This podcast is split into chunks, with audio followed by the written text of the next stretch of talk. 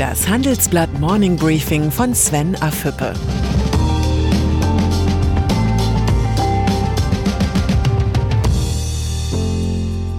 Guten Morgen allerseits. Heute ist Freitag, der 4. September 2020. Und das sind unsere Themen. Die Lehren aus dem Wirecard-Skandal. Erfolgsinvestor Dietmar Hopp. Der halbherzige Herr Zuckerberg. Olaf Scholz. Der Parlamentarische Untersuchungsausschuss zum Betrugsfall Wirecard kommt dem Bundesfinanzminister höchst ungelegen. Als SPD-Kanzlerkandidat muss er fürchten, dass ihn der Börsenskandal bis weit in den Bundestagswahlkampf hinein beschäftigen wird. Wahrscheinlich drückt Scholz deshalb bei der Aufarbeitung der Affäre aufs Tempo. Auf dem Handelsblatt-Bankengipfel kündigte Scholz an, dass er härtere Gesetze verabschieden wolle. Wir müssen diese Herausforderung nutzen, um unsere Aufsichtsinstrumente, aber auch die Tätigkeit von Wirtschaftsprüfern effizienter aufzustellen, sagt er. Konkret forderte der Finanzminister, die Rotation von Wirtschaftsprüfern innerhalb eines Unternehmens zu beschleunigen. Mit Blick auf die Finanzaufsicht sagte Scholz, wir müssen den Aufsichtsbehörden noch mehr zusätzliche und schärfere Instrumente geben. Die Schuldfrage im Fall Wirecard blieb auch nach dem virtuellen Gespräch mit dem Finanzminister ungeklärt. Den Rest muss offenbar der Untersuchungsausschuss liefern. Kritik an der Verlängerung des Kurzarbeitergeldes und der Aussetzung der Insolvenzantragspflicht wiegelte der Vizekanzler ab. Die Befürchtung etlicher Ökonomen und Manager, mit diesen Maßnahmen entstünden Zombie-Unternehmen, nannte Scholz eine blutleere Lehrbuchspekulation. In einigen Monaten werden wir sehen, wie sich die Wirklichkeit entwickelt, nach den Wunschszenarien der Regierungskoalition oder nach den Lehrbüchern. Die gute Nachricht, das Ergebnis dieser Frage wird noch vor der nächsten Bundestagswahl vorliegen. Axel Weber. Bei der Frage, welche Lehren die Bundesregierung aus dem Wirecard-Skandal ziehen sollte, lohnt sich ein Blick in die Schweiz. Axel Weber, Ex-Bundesbankpräsident und jetziger Verwaltungsratschef der Schweizer Großbank UBS, plädiert für stärkere Kontrollrechte von Aufsichtsräten in deutschen Unternehmen.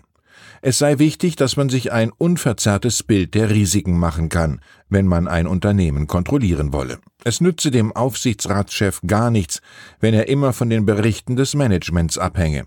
In der Schweiz berichtet deshalb die interne Revision nicht an das Management, sondern an den Verwaltungsrat. Mein Vorschlag an die Große Koalition lautet Copy and Paste. Diese Vorschrift kopieren und ins deutsche Aktienrecht einfügen. Fertig. Corona-Krise. Bekannt ist, dass die Pandemie unser gesellschaftliches und wirtschaftliches Leben verändern wird. Unbekannt ist aber, dass Europa von der Krise profitieren könnte. Die österreichische Industrieansiedlungsagentur Austrian Business Agency hat eine Umfrage in Auftrag gegeben. 2/3 der befragten Topmanager gehen davon aus, dass Europa durch Corona als Produktionsstandort gewinnen wird. Die Ergebnisse der Umfrage liegen dem Handelsblatt exklusiv vor. Eine schlechte Nachricht für die Globalisierung, eine gute für Europa. Französisches Hilfspaket. Auch Paris plant ein milliardenschweres Programm zur Linderung der Folgen durch die Corona-Krise. Frankreichs Premierminister Jean Castex kündigte gestern ein 100-Milliarden-Euro-Paket an. Die Mittel sollen für die ökologische Wende, die Stärkung von Unternehmen und für soziale Solidarität eingesetzt werden.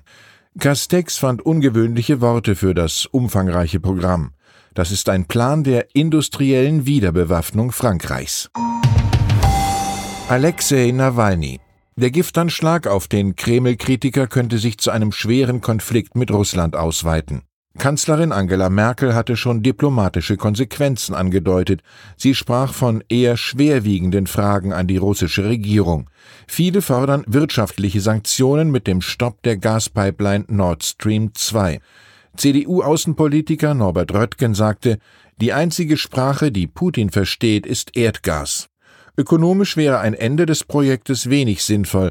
Richtig ist aber auch, dass das Prinzip vom Wandel durch Handel gescheitert ist. Jetzt braucht es Antworten. Dietmar Hopp. Der Multimilliardär gehört zu den besonderen Unternehmerpersönlichkeiten Deutschlands. Mit 80 Jahren muss er niemandem mehr etwas beweisen. Die Gründung von SAP ist genauso eine Erfolgsgeschichte wie sein Fußballengagement in Hoffenheim.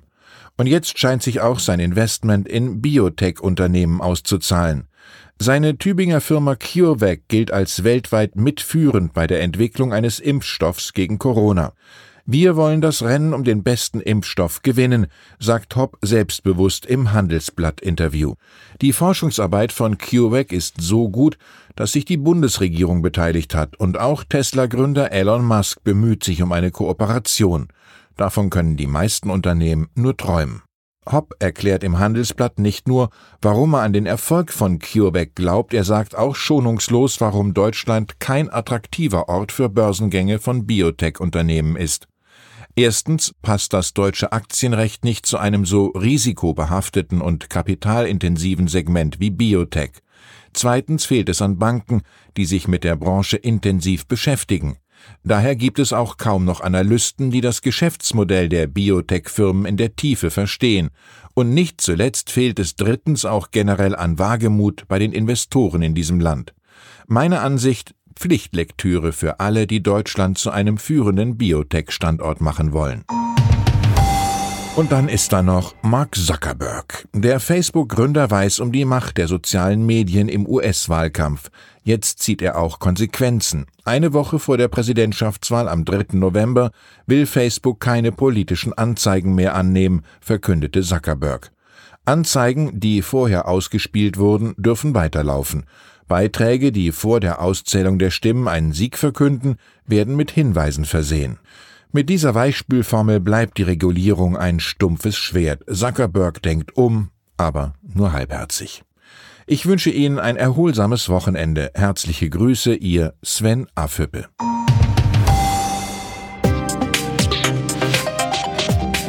Ab 17 Uhr sprechen wir bei Handelsblatt Today über alle Themen, die die Finanzwelt bewegen. Das kann auch das Thema Nachhaltigkeit sein, das in allen Bereichen unseres Lebens immer wichtiger wird und längst auch in der Finanzwelt angekommen ist. Denn immer mehr Anleger achten bei ihren Investments auf Nachhaltigkeit und stellen höhere Anforderungen an Unternehmen. Dieses und andere Themen präsentiert von unserem Initiativpartner, der Hypo Vereinsbank Private Banking. Sie hörten das Handelsblatt Morning Briefing von Sven Afhüppe, gesprochen von Peter Hofmann.